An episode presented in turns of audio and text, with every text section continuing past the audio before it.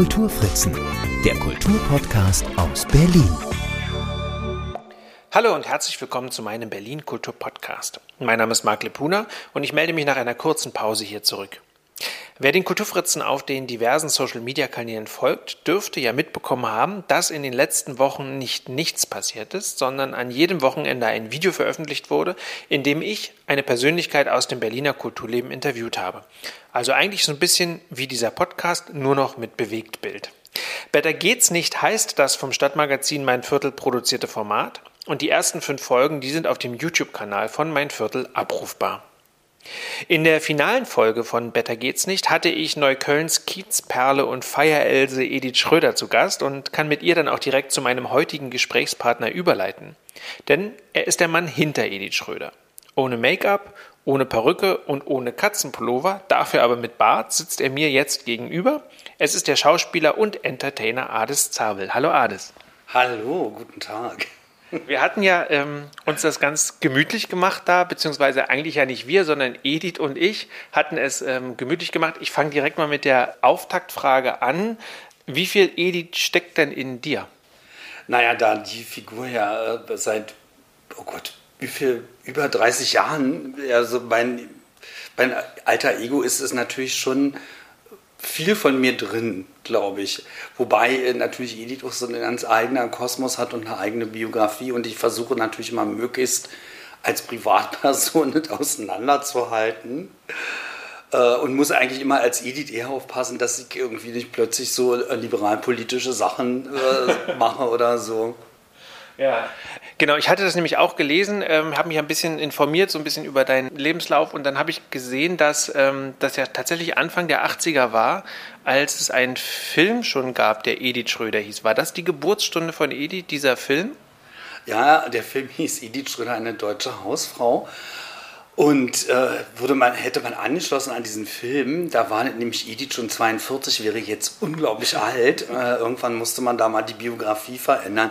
Ja, die Edith tauchte dann in verschiedenen äh, Super 8-Filmen auf, immer nur so als kleine Figur und eigentlich erst Ende der 90er wurde die dann halt wieder markanter und äh, dann, als ich mit meinem Freund zusammenkam, mit dem Olaf Fried Hotte, äh, war eben so das Horror-Proll-Couple, Edith und Hotte. Dann gehen wir aber noch tatsächlich noch mal ganz, ganz an den Anfang zurück. Du bist ja ein Original Berliner, ne? Mhm. Naja, äh, ich bin eigentlich Spandauer. Ach so, ah, das ist diese die alte Frage. ist denn deiner Meinung nach Spandau bei Berlin oder Berlin bei Spandau oder ist Spandau ein Teil von Berlin? Naja, ich finde das eigentlich ehrlich gesagt total albern und äh, habe mich als Kind eigentlich da schon immer drüber amüsiert, äh, habe das ja eigentlich gar nicht so richtig verstanden und finde es lustig, dass es jetzt immer noch, also ich meine, jetzt ist es dann bald, äh, ich glaube 1920 ist es eingemeindet worden, also bald 100 Jahre. Äh, ob es da wohl ein extra Fest gibt?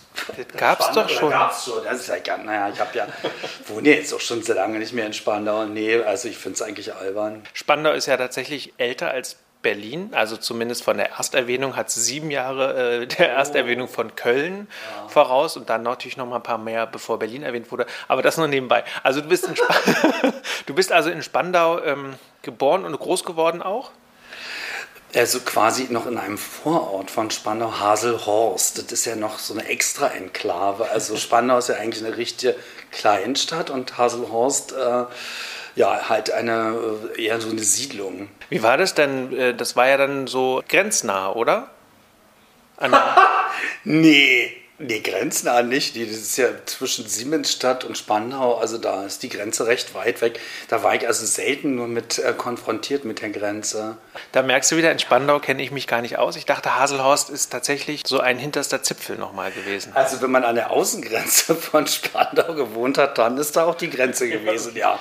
Dann muss ich mir das auf dem Stadtplan nochmal angucken, auf dem alten, ja. Dann bist du ähm, da also groß geworden und wie stark zog es dich dann immer schon so äh, rein nach Berlin? Also sowohl vielleicht auch was so eine, so eine Szene angeht oder was auch die Kunst und die Kultur anging? Naja, das hat natürlich alles ein bisschen gedauert. Also wir haben, äh, ich habe nur bis zwölf äh, in Haselhorst gewohnt, dann ging es ein bisschen weiter in die Großstadt nach Charlottenburg. Leider nicht ins schöne Charlottenburg, sondern in die Paul-Herz-Siedlung, die am Jakob-Kaiser-Platz ist, mhm. unweit vom Flughafen und ist dann auch eher äh, eine bescheiden schöne Ecke, so eingekeilt zwischen zwei Autobahnen. Naja, und dann war das halt irgendwie, als ich 18 wurde, dann wollte ich natürlich da auch sofort weg äh, aus dieser gemütlichen Siedlung. Da ist übrigens auch der Film entstanden, Edith Schröder, eine mhm. deutsche Hausfrau. Das ist auch so ein bisschen so eine äh, Sozialstudie. Es ist nicht, meine Eltern waren nicht so wie die Figuren im Film. Ich hatte quasi Einblick. Nee, und dann, ja, zog es mich nach Kreuzberg. Das ist aber auch, glaube ich, eher ein bisschen zufällig passiert, weil ein Freund von mir äh, aus einer Wohnung ausgezogen ist und die dann sofort ich nehme die. Und ähm, Jetzt habe ich gesehen, das war ja dann auch tatsächlich, muss ja dann in derselben Zeit gewesen sein, dass du eben anfingst, auch selber künstlerisch oder kreativ äh, tätig zu sein.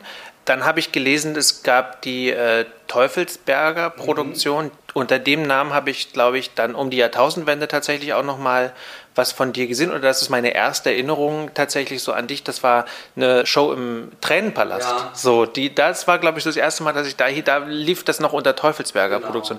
Also die Teufelsberger, und jetzt wird es für mich total spannend, Anfang der 80er, das heißt, du musst ja da noch wirklich sehr, sehr jung gewesen sein. Da habt ihr angefangen, Filme zu machen. Wie, wie ist denn diese Truppe entstanden? Äh, also auf verschiedenen Wegen eigentlich. Also ich habe eine Ausbildung gemacht im KDW. Da war ich sehr jung, 16. Und in der Berufsschule habe ich ähm, quasi über meinen besten Freund äh, Jörg Buttgereit kennengelernt, der damals halt auch schon so kleine Animationsfilme machte mit der Super 8-Kamera. Und da war ich total fasziniert worden, weil ich kannte natürlich Super 8 nur als so äh, Urlaubsding. Mhm. Meine Eltern hatten sowas nicht.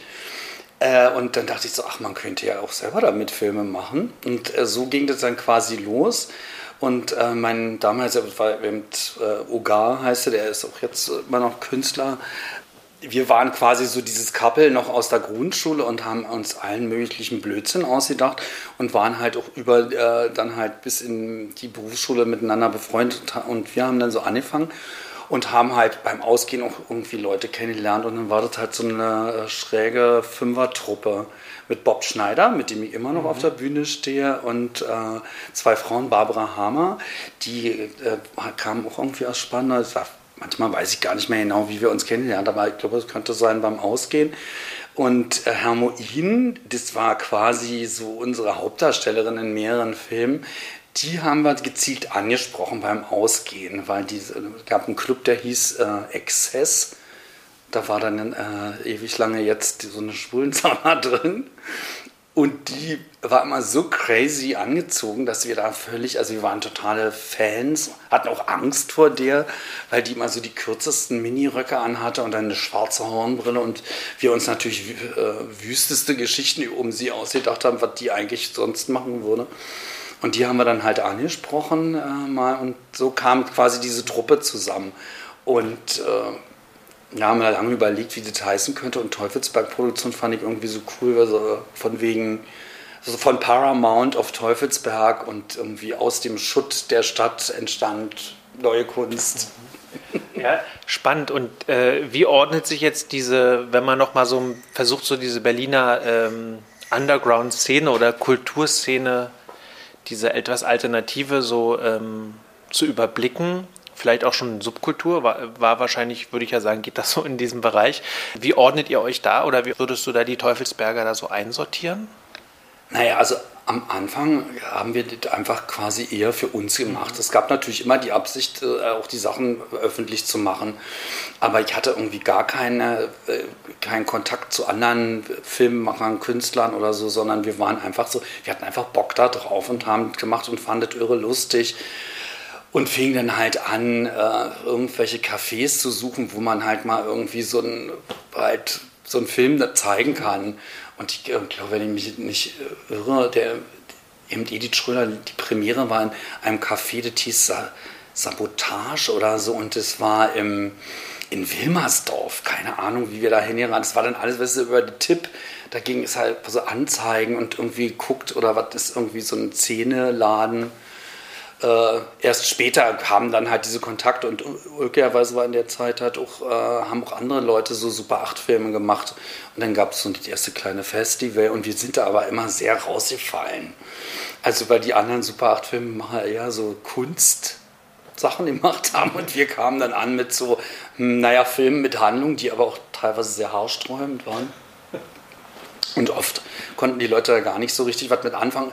Andererseits fanden sie immer wahnsinnig lustig diese Sets. Also so, weil ich habe halt bei meinen Eltern in der Wohnung gedreht und die Leute haben dann mal gesagt, das ist wie bei meinen Eltern und so.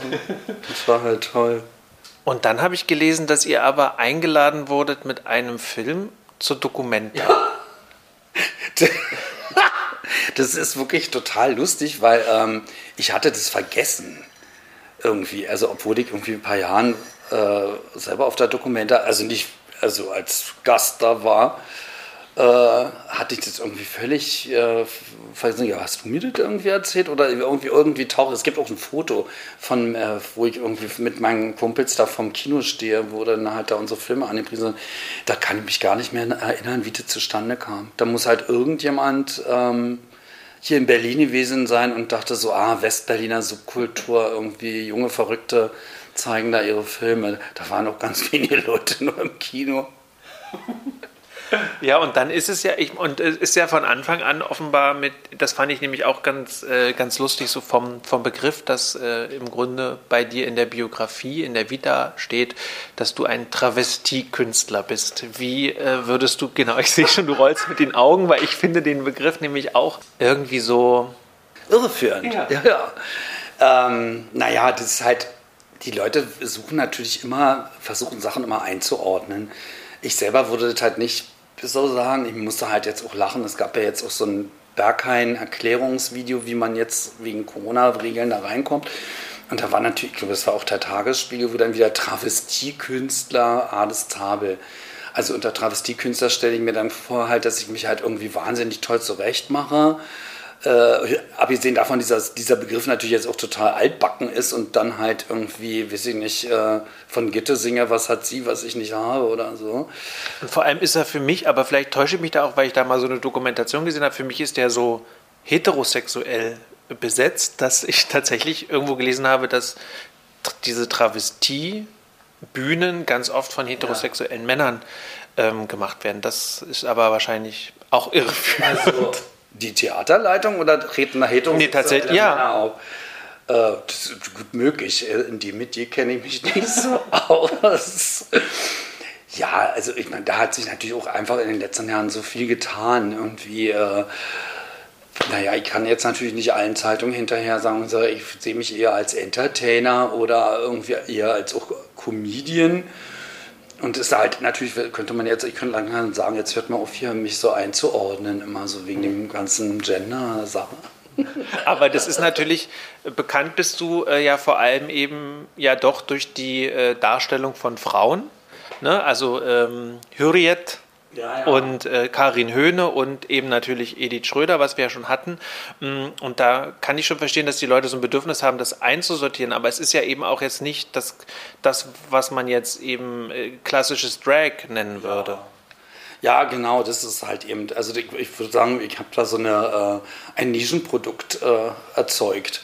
Halt irgendwie ein Typ, der gerne Hausfrauen spielt und eben nicht diesen Glamour und Glitzer und Federn sondern halt irgendwie so diese äh, nah am Leben. Und es macht mir halt auch totalen Spaß. Und es sind ja auch alle, also die drei sind ja auch so, äh, so richtige Berlinerinnen. Ne? Also ist das dir schon auch wichtig, da so äh, Berlin abzubilden?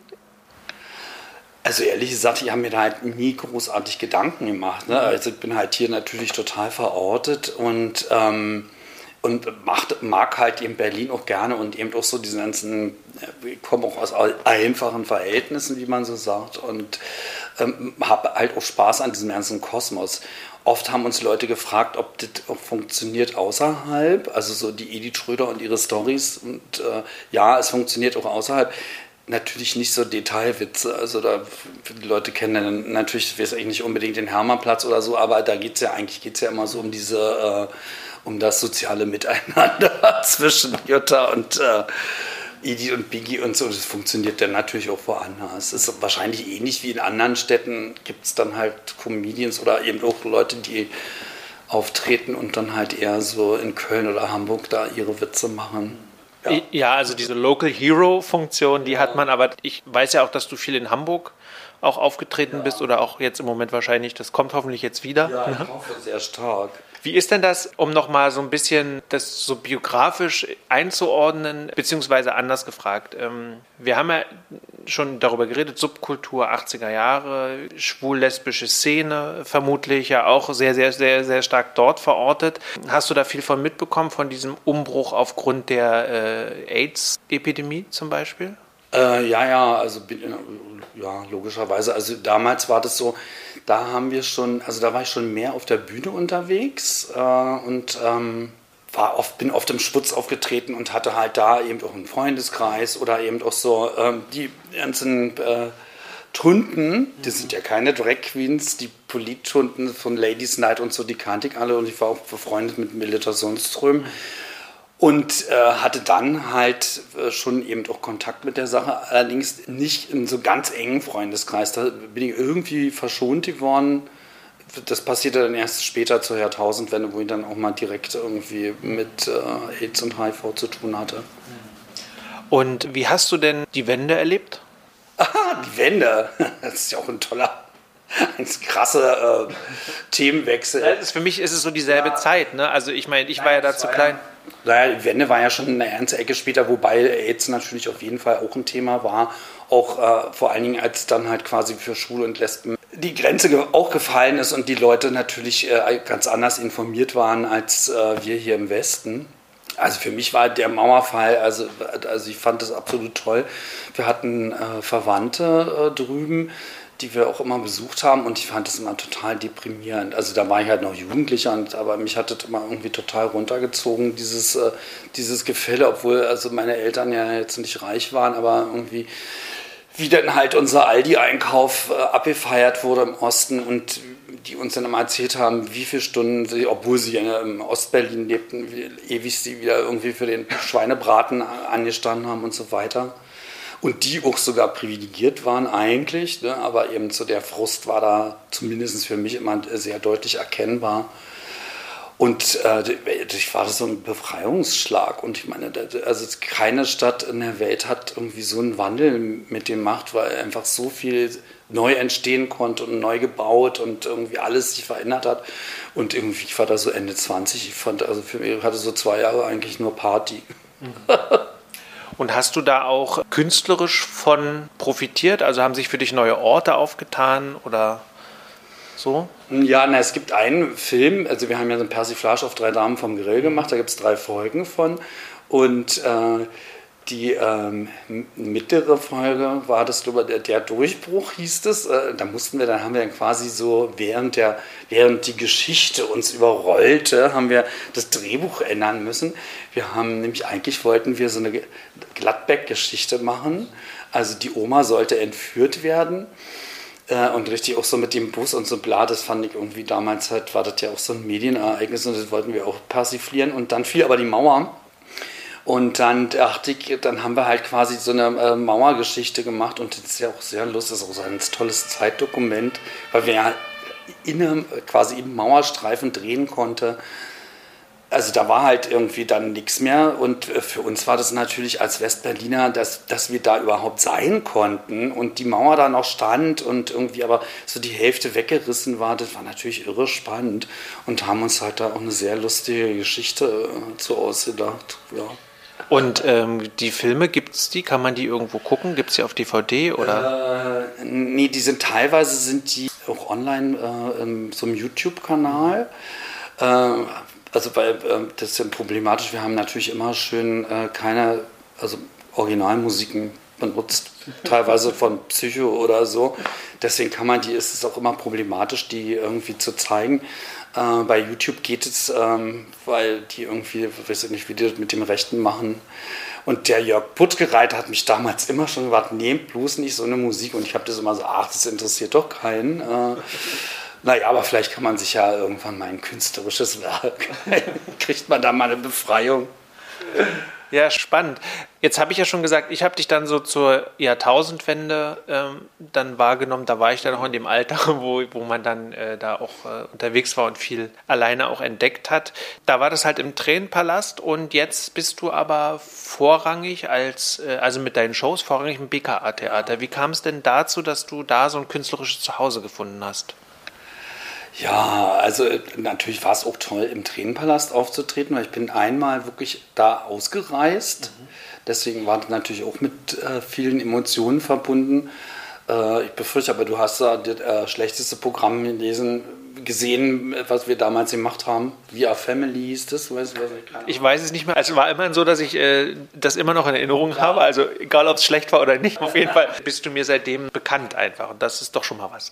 Und jetzt aber, wie gesagt, ins BKA. Ja, also äh, damals eben äh, bei dieser Tränenpalast-Geschichte, da hatte sich, also hat sich die Gruppe irgendwie so ein bisschen aufgelöst und äh, da hatten wir intern wahnsinnige Probleme aber das jetzt nicht, muss man jetzt auch nicht weiter ausbreiten. Äh, Im BKA bin ich eigentlich schon 1992 gelandet. Da gab es Wolfgang Müller, der war mit Sicherheit einer der verrücktesten Theatermacher, die es in Berlin gab. Also zumindest in diesem Bereich, so Kabarettmäßig. Der hatte äh, uns im Schwutz gesehen und wollte dann gerne, dass wir äh, jeden Freitag eine improvisierte Show am Foyer machen. Was wir dann auch gemacht haben über längere Zeit, die hieß Dicke Eier. Und bei der Premiere äh, hatte er sich dann mit dem Barpersonal verstritten und es flogen Aschenbecher über mich. Da dachte ich dann schon so, ach, das ist ein interessanter Ort, wo ich hier gelandet bin. Äh, das ging eine Weile gut. Also der Mann war halt zwar irre, hatte aber geniale Ideen, aber irgendwann sind wir auch ineinander geraten. Naja, über so eine Geschichte, es wurden Plakate gedruckt, die für wahnsinnig teures Geld über noch so ein Layouter von dem Laden und die wurden dann nicht plakatiert und der Kommentar von ihm war dann, naja, wenn was gut ist, spricht sich das rum. Wir mussten die aber bezahlen. Mhm. Naja, egal. Dann waren wir eine Weile woanders.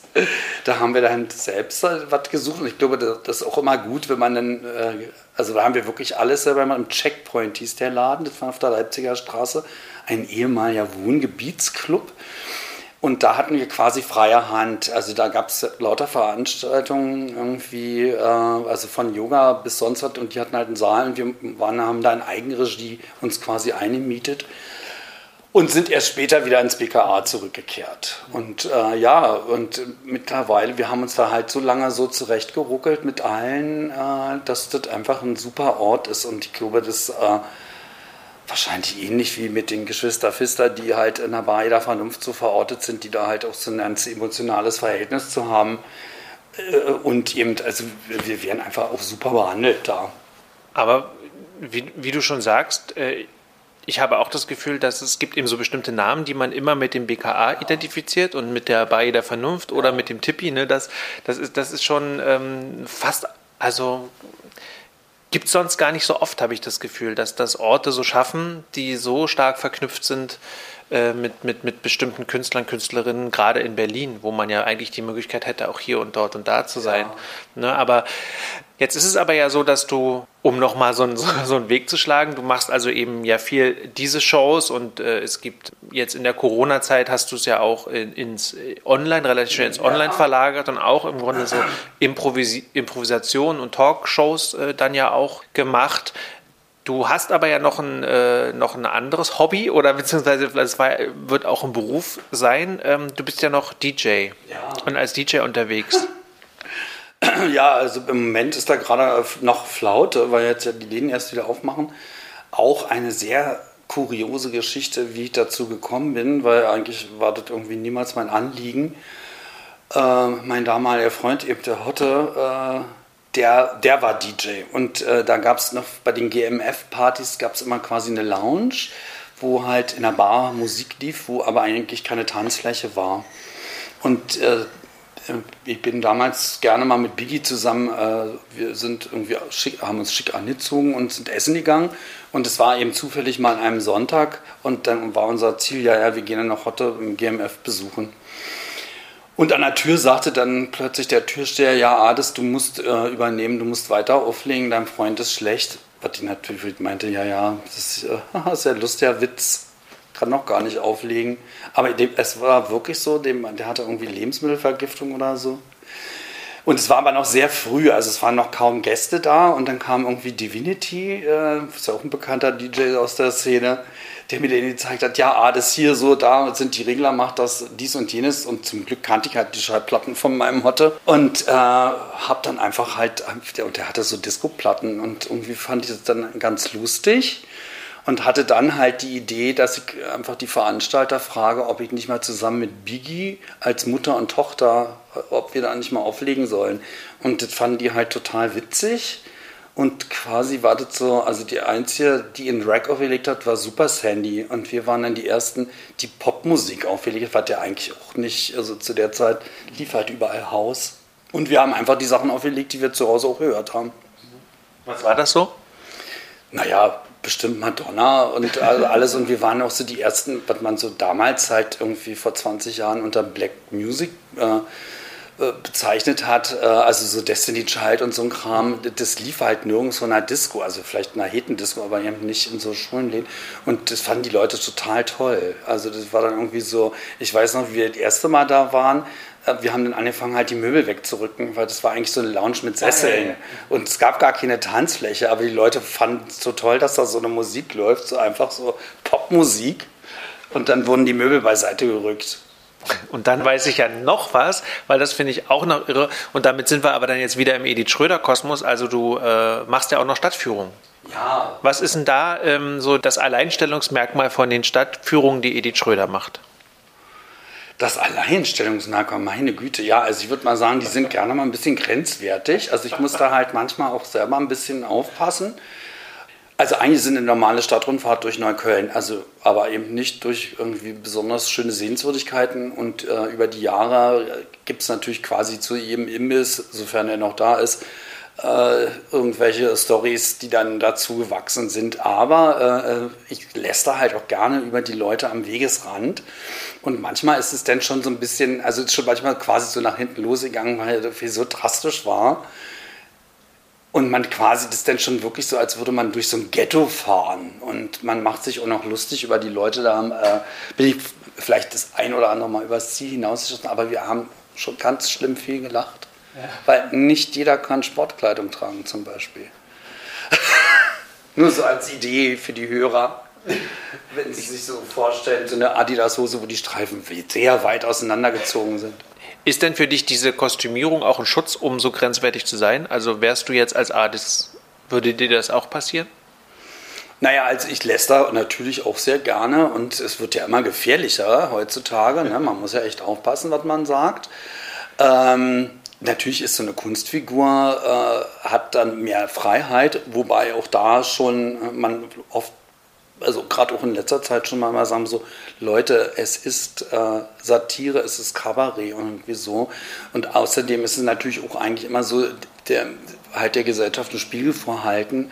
Das darf man immer nicht vergessen, dass die Leute dann immer denken, also, ich, äh, also es gab mal so live äh, so eine Show in der Hasenheide, wo dann halt gesagt wird, wir werden äh, frauenfeindlich und sexistisch und rassistisch, wo ich dann irgendwie denke, naja, aber das sind ja Kunstfiguren. Also ich gehe nicht als Artist Zabel auf die Bühne und äh, mache mich lustig über Frauen oder so. Das ist irgendwie schon, also wenn die Leute da dann den Abstand nicht mehr haben, dass das äh, eine Karikatur ist, äh, dann wird es halt schwierig. Jetzt hatte ich ja schon gesagt, Corona ähm, hast du ja zumindest äh, die mediale Präsenz nicht ja. verloren. Du warst viel ähm, in Livestream-Geschichten äh, unterwegs. Wie ist dir das denn sonst so oder so grundsätzlich in, diesen, in den letzten anderthalb Jahren so gegangen?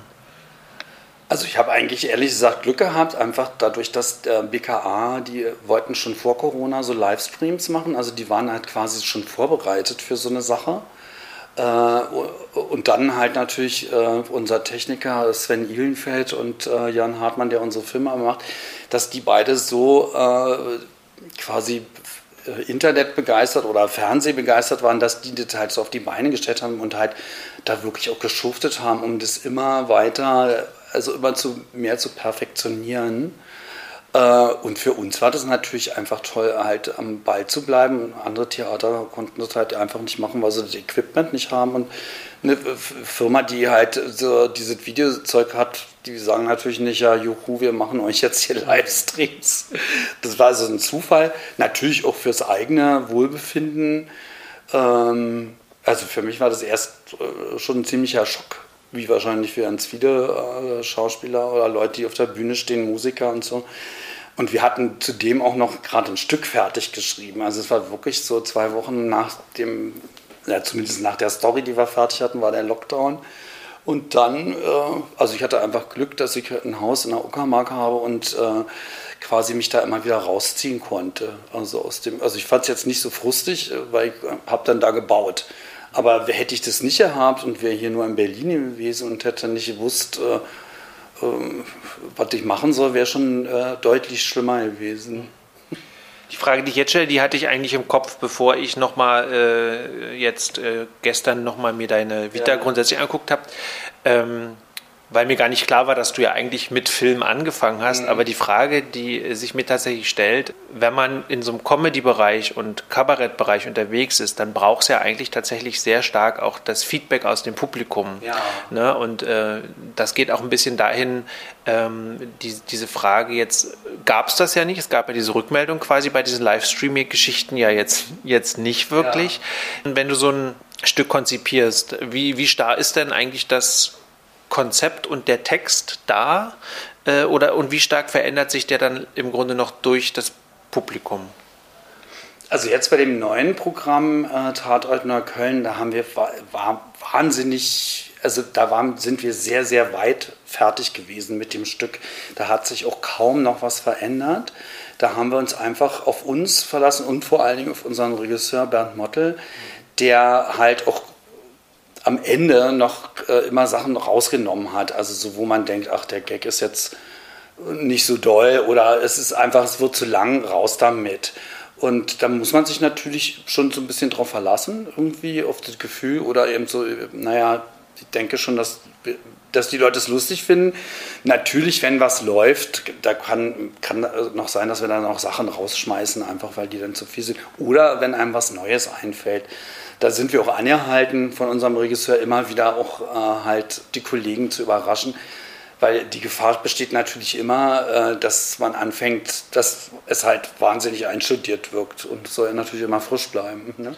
Also den Eindruck habe ich eben tatsächlich auch und vor allem, weil, weil das, was ja auch erfrischend ist, ist ja, dass es bei euch ja auch einfach überhaupt nichts ausmacht, wenn ihr plötzlich einen Lachanfall bekämet ja. oder bekommt oder einfach auf die Reaktion des anderen so reagieren könnt, weil das lieben ja die Leute, das weiß ja. man ja, das lieben die ja auch. Ne? Jetzt ist es aber auch so, dass du ja durchaus auch ähm, sozial engagiert bist, oder? Also so als Edith bist du ja zumindest auch so auf Charity-Veranstaltungen dabei ja. und so. Ist dir das wichtig und wenn ja, in welchem Bereich besonders? Na, ich bin ja auch mit im Kuratorium von der Berliner AIDS-Hilfe und das liegt mir natürlich sehr am Herzen und äh, für die mache ich halt auch immer gerne was. Äh, habe ja auch jahrelang bei dieser Veranstaltung im Theater des Westens auch gelegt und so und finde es halt auch immer wichtig, dass man diese Sache da noch äh, eben in den Medien oder den Menschen halt immer wieder noch sagt, oh, Leute, da ist auch noch nicht alles in Ordnung. Jetzt noch eine Frage ähm, und dann kommen wir auch so langsam zum mhm. Schluss. Was sind denn so, jetzt haben wir ganz viel über deine Arbeit geredet und jetzt würde mich nochmal so interessieren, ähm, du beschäftigst dich jetzt seit über 30 Jahren im Grunde mit, mit Comedy, mit Kabarett, mit, mit Humor, mit Lustigsein.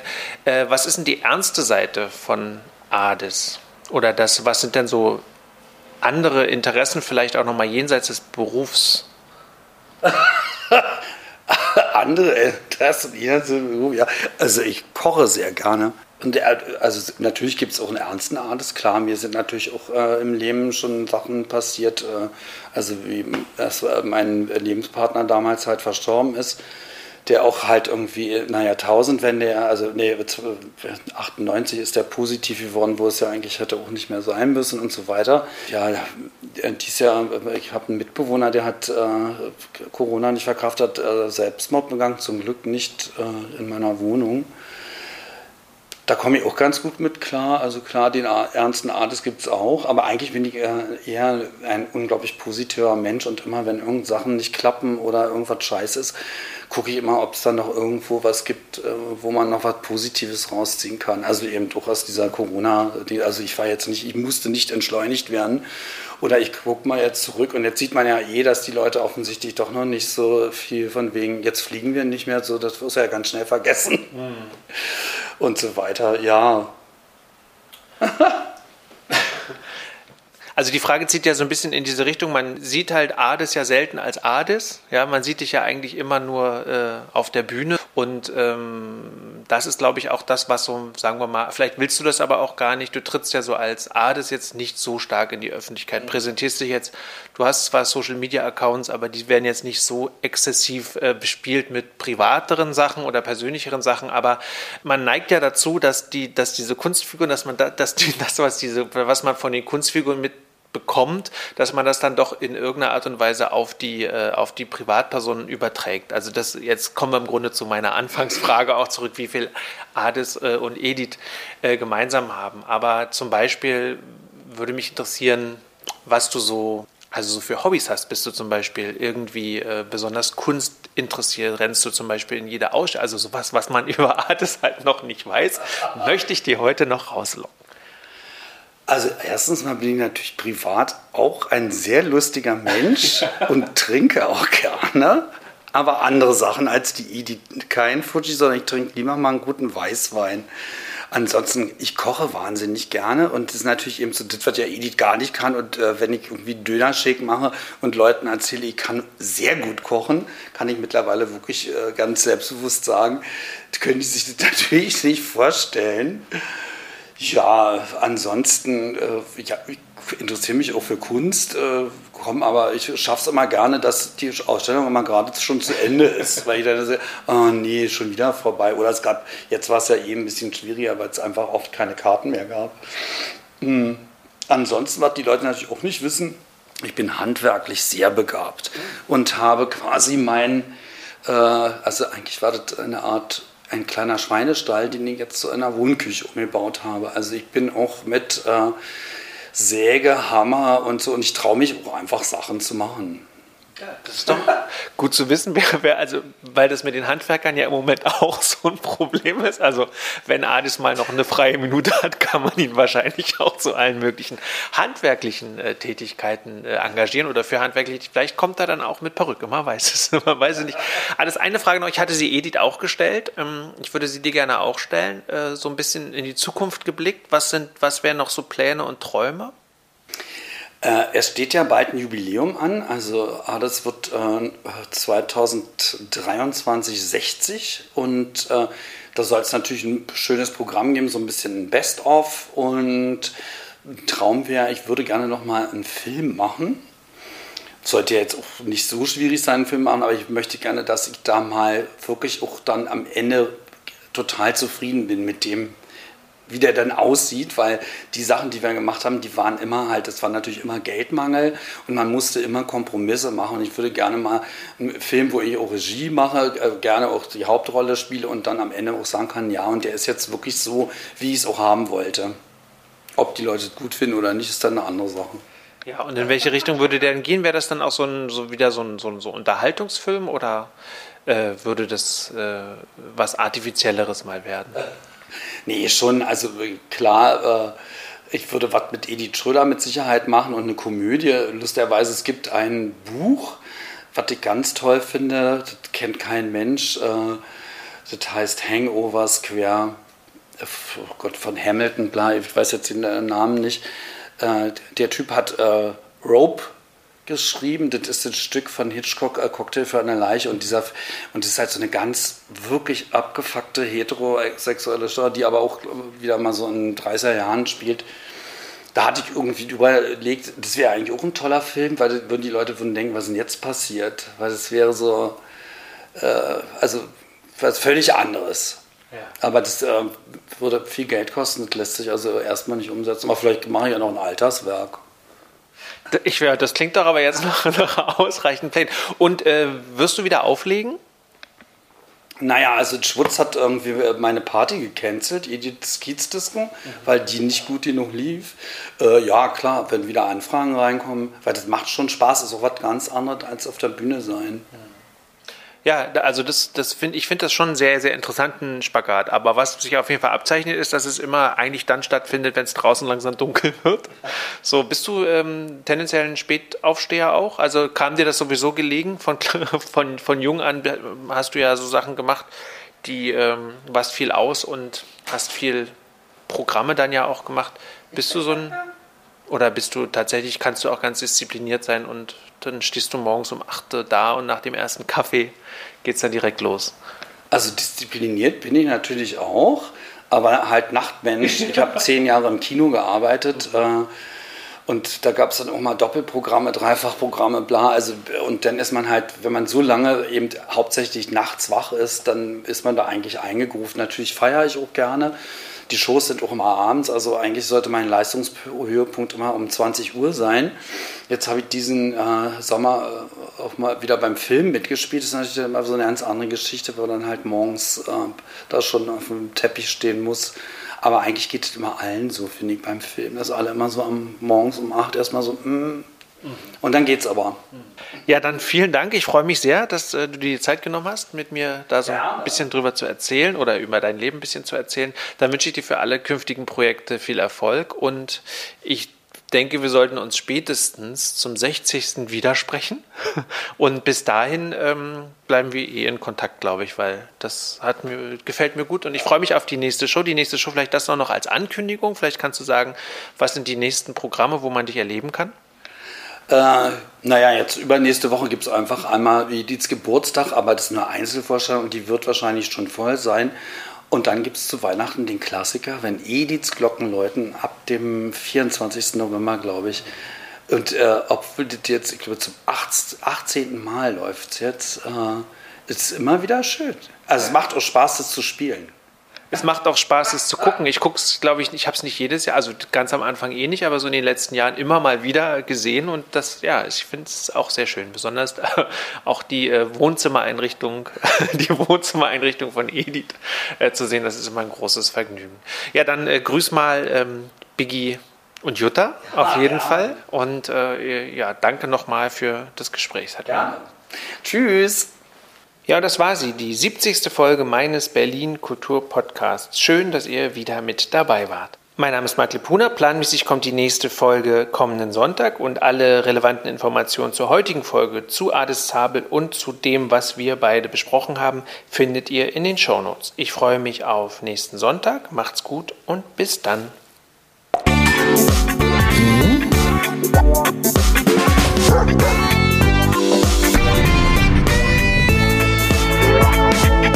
Die Kulturfritzen, der Kulturpodcast aus Berlin.